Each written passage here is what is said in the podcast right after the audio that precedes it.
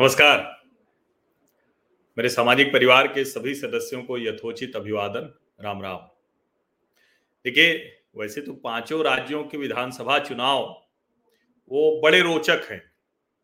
मणिपुर भी आपको लग रहा होगा, लेकिन वहाँ का भी चुनाव बड़ा रोचक है।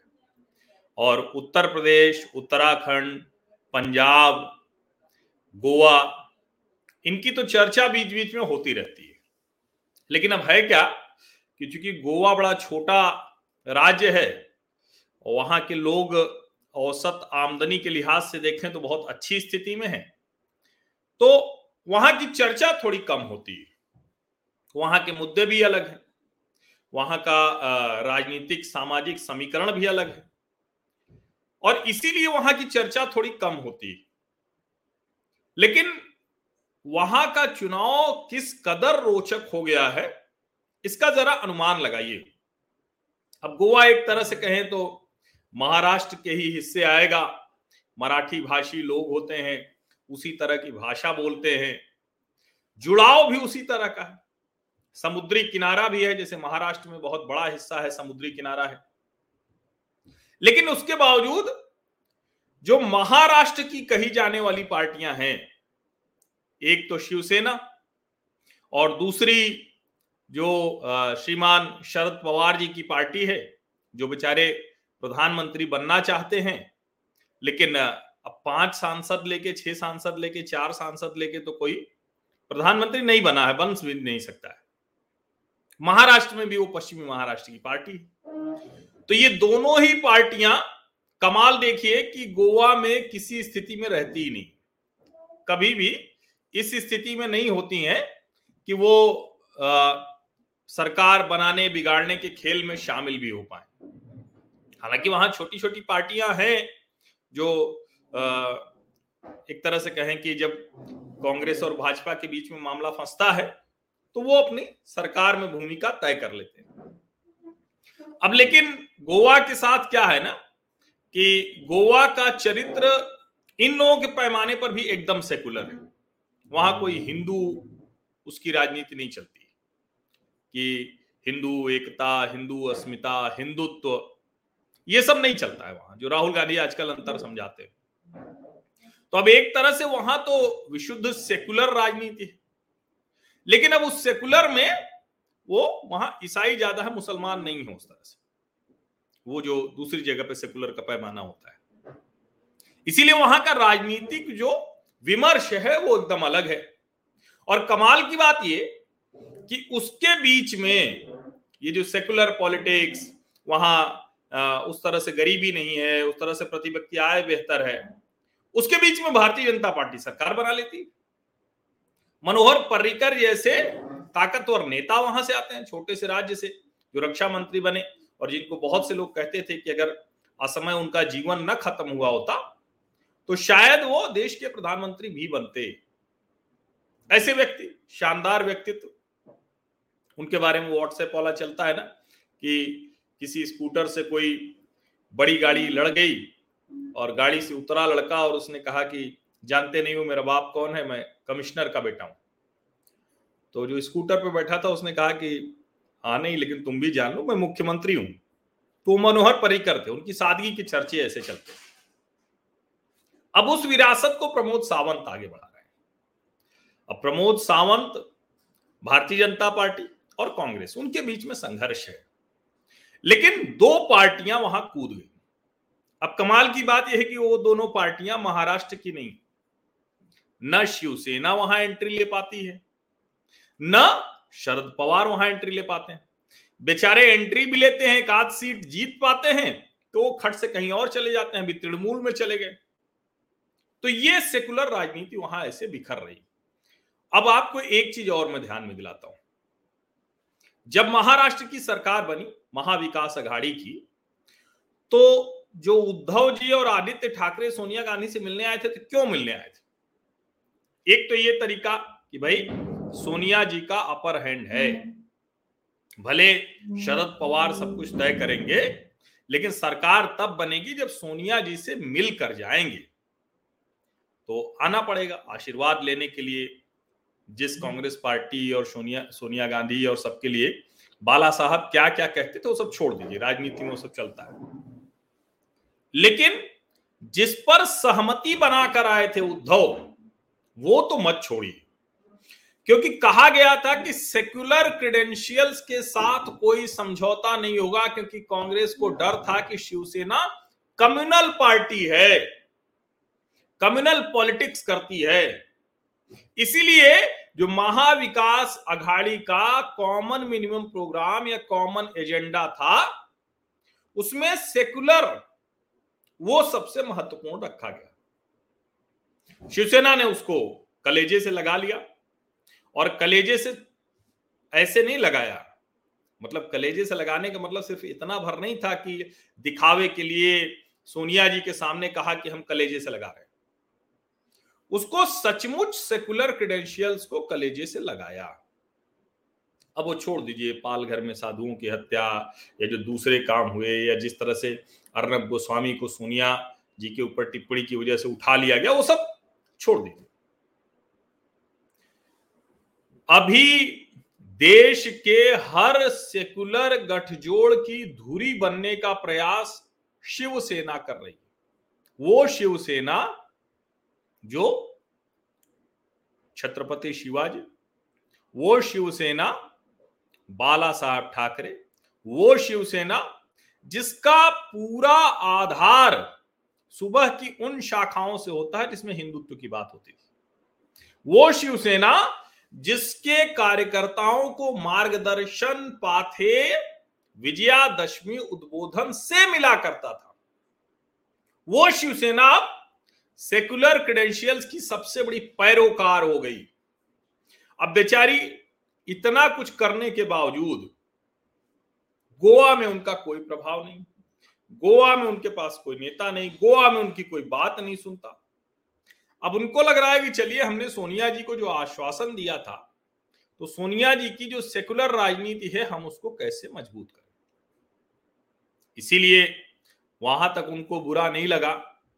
क्योंकि वो सेकुलर राजनीति ही सोनिया जी की थी, जो ममता बनर्जी को मुख्यमंत्री बना देती है और कांग्रेस और कम्युनिस्टों को शून्य कर देती है। लेकिन सेकुलर राजनीति, ममता जी भी तो वही है।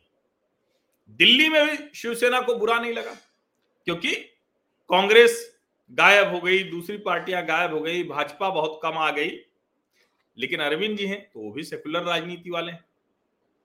पंजाब में भी उसको बुरा नहीं लग रहा, क्योंकि ठीक है सबके बाद कोई भी जीते, कांग्रेस जीते आम आदमी पार्टी जीते, और अब तो वो थोड़ा बहुत अकाली को भी सेकुलर मानने लगे, क्योंकि उसी तरह से झटका खा के निकले, उसी तरह से भारतीय जनता पार्टी से अलग हुए तो यहाँ भी चलो ठीक है।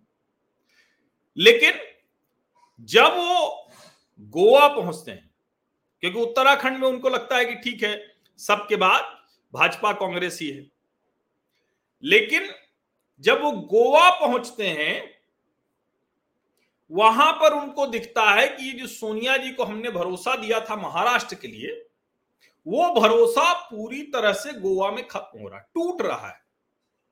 और गोवा में जो सेकुलर पॉलिटिक्स है, वो सेकुलर पॉलिटिक्स करने वालों के बीच में इतना विभाजन है।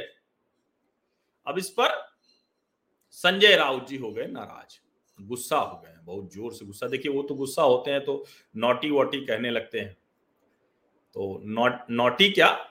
वो शब्द मैं बोलने से बचता हूँ, लेकिन वो तो उन्होंने कहा कि हरामखोर मतलब नोटी होता है।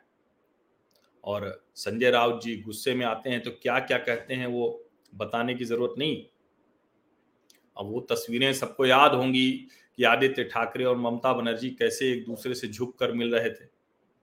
वो तस्वीरें भी याद होंगी कि प्रशांत किशोर ममता जी के सलाहकार होते हुए कैसे महाराष्ट्र में मातोश्री यानी शिवसेना प्रमुख के निवास पर थे। वो तस्वीरें भी याद होंगी, जिसमें संजय राउत कभी शरद पवार तो कभी दूसरे नेता, कभी गांधी प्रतिमा में राहुल गांधी के बगल, वो सब रहते थे। अब गोवा में ममता बनर्जी और अरविंद केजरीवाल दोनों नेता हैं भाई, जैसे शरद पवार जी पाँच सांसद लेके कह रहे हैं कि हम प्रधानमंत्री बन जाएँगे।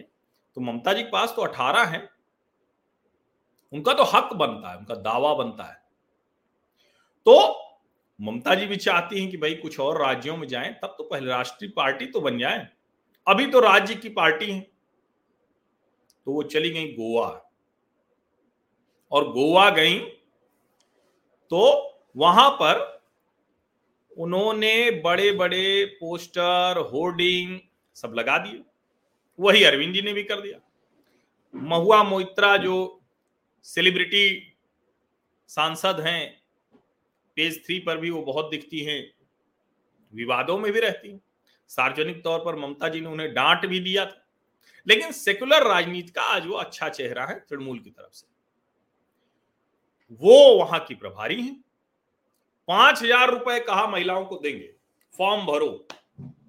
अब फॉर्म कहाँ भरो भैया? बंगाल के लोगों को दिया क्या? ये ठीक वैसे ही जैसे अरविंद जी कहते हैं कि पंजाब में देंगे, फॉर्म भरो। तो दिल्ली के लोगों को दिया क्या? लेकिन इस सब में क्या हो रहा है कि अरविंद केजरीवाल और ममता बनर्जी का जो ये लोक लुभावन वाला मामला है, ये क्या कर रहा है? ये संकट में डाल रहा है सेक्युलर पॉलिटिक्स। कौन सी सेक्युलर पॉलिटिक्स? सोनिया जी की सेक्युलर राजनीति।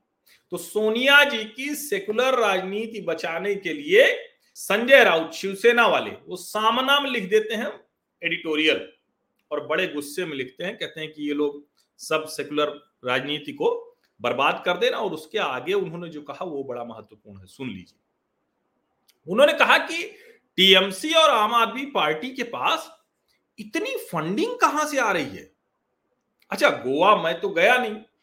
लेकिन जो लोग अभी इधर होके आ रहे हैं, वो बता रहे हैं कि आप एयरपोर्ट पे उतरेंगे और एयरपोर्ट से पूरा गोवा घूम डालेंगे दोनों तरफ़। तो आपको ममता जी और अरविंद जी के ही पोस्टर, होर्डिंग, बैनर सब कुछ दिखेंगे। अब कल से जो भी हुआ हो परसों से की, क्योंकि आचार संहिता लग गई तो उसके बाद जो हुआ। लेकिन उसके पहले तक सिर्फ़ यही लोग दिख रहे थे। तो संजय राउत शिवसेना वाले कह रहे हैं कि भाई, कांग्रेस के पास इतना पैसा नहीं है। भाजपा भी नहीं है। भाजपा भी खरीद लेती है कांग्रेस के विधायकों को। भाजपा से भी गुस्से में है। लेकिन इन लोगों से ज़्यादा गुस्से में कह रहे हैं कि ये सेकुलर राजनीति ध्वस्त कर रहे हैं। अपने आप में, आपस में ये सब फूट डाल दे रहे हैं। अब महुआ मोहित्रा कह रही कि हम कहा फूट डाल रहे हैं? आप सब लोग आ जाइए। महुआ मोहित्रा ये भी कह रही कि भाई कोई इसमें अहंकार की बात तो है नहीं। हमें हराना तो है ही है। हम तो चाहते हैं सब आ जाएँ, और वो तो करें गोवा फॉरवर्ड पार्टी, कांग्रेस, जो गोमांतक पार्टी है सब लोग आए। महाराष्ट्रवादी जो गोमांतक पार्टी है, और हम सब मिलकर लड़ेंगे। आम आदमी पार्टी भी आ जाए तो बड़ा अच्छा है, लेकिन सबको आना पड़ेगा ममता जी के पीछे। और अरविंद जी क्या कह रहे हैं? अरविंद जी कह रहे हैं कि भैया कोई मतलब ही नहीं है। ममता बनर्जी का तो यहाँ कोई मतलब नहीं है। ममता बनर्जी, न तो यहाँ उनका वोट बैंक है, न कैडर है। हम यहाँ हैं, हम देखिए लोगों को ले आ रहे हैं। तो अब ये हो गई है सेकुलर राजनीति की बहुत बड़ी मुश्किल, बहुत बड़ी मुश्किल। और इस मुश्किल में भाई संजय राउत शिवसेना वाले नाराज़ हैं कह रहे हैं ऐसे आप लोग कमज़ोर कीजिएगा भाजपा जीत जाएगी। भारतीय जनता पार्टी वो आ, सरकार बना लेगी। तो हम लोगों का क्या होगा? खत्म हो जाएगा मामला पूरा। तो बहुत दुखी भी हैं बहुत गुस्से में भी हैं और कुछ कुछ बोल रहे हैं। अब और कोई कहता तो शायद अभी दूसरी बात हो जाती लेकिन सोचिए कि फंडिंग को लेकर आम आदमी पार्टी और तृणमूल की फंडिंग को लेकर उन्होंने सवाल उठाया है। अब चाहिए कि तुरंत तुरंत जो है चुनाव आयोग वो जरा फंडिंग चेक कर ले, देखे कि क्या हो गया, क्या स्थितियाँ हैं। क्योंकि ये इस तरह से अगर फंडिंग को लेकर सवाल खड़ा हो रहा है तो इसका मतलब कुछ तो गड़बड़ है, कुछ तो ऐसी चीज़ है जो इनको पता चल गया है। और चूँकि भाई संजय राउत जी को तो बहुत सी चीज़ें पता होगी ना उन लोगों के बारे में, थोड़ा अंदर के लोग हैं, आपस में एक दूसरे को जानते हैं। ये बड़ा महत्वपूर्ण घटनाक्रम हो रहा है। तो चार राज्यों को आप लोग ध्यान में देते हैं, विशेषकर तीन राज्यों को, उत्तर प्रदेश, और उसमें भी उत्तर प्रदेश पंजाब पे लगे रहते हैं। ये दूसरे जो राज्य हैं, अब अगर गोवा छोटा राज्य है तो ऐसा थोड़ी ना है कि वहाँ राजनीति नहीं हो रही, मणिपुर में नहीं हो रही, ऐसा नहीं। उन जगहों पर भी राजनीति नज़र रखिए। सेकुलर राजनीति, जो फर्जी सेकुलर राजनीति थी, उसको करने वाले हर जगह संकट में है, तिलमिलाए हुए हैं, गुस्से में बहुत ज़ोर से, बहुत ज़ोर से। आप सभी लोगों का बहुत बहुत धन्यवाद। सब्सक्राइब ज़रूर कर लीजिए, नोटिफिकेशन वाली घंटी अवश्य दबा दीजिए। वीडियो ठीक लगा हो तो लाइक वाला बटन भी दबाइए और दूसरे लोगों को भी भेज दीजिए। बहुत बहुत धन्यवाद।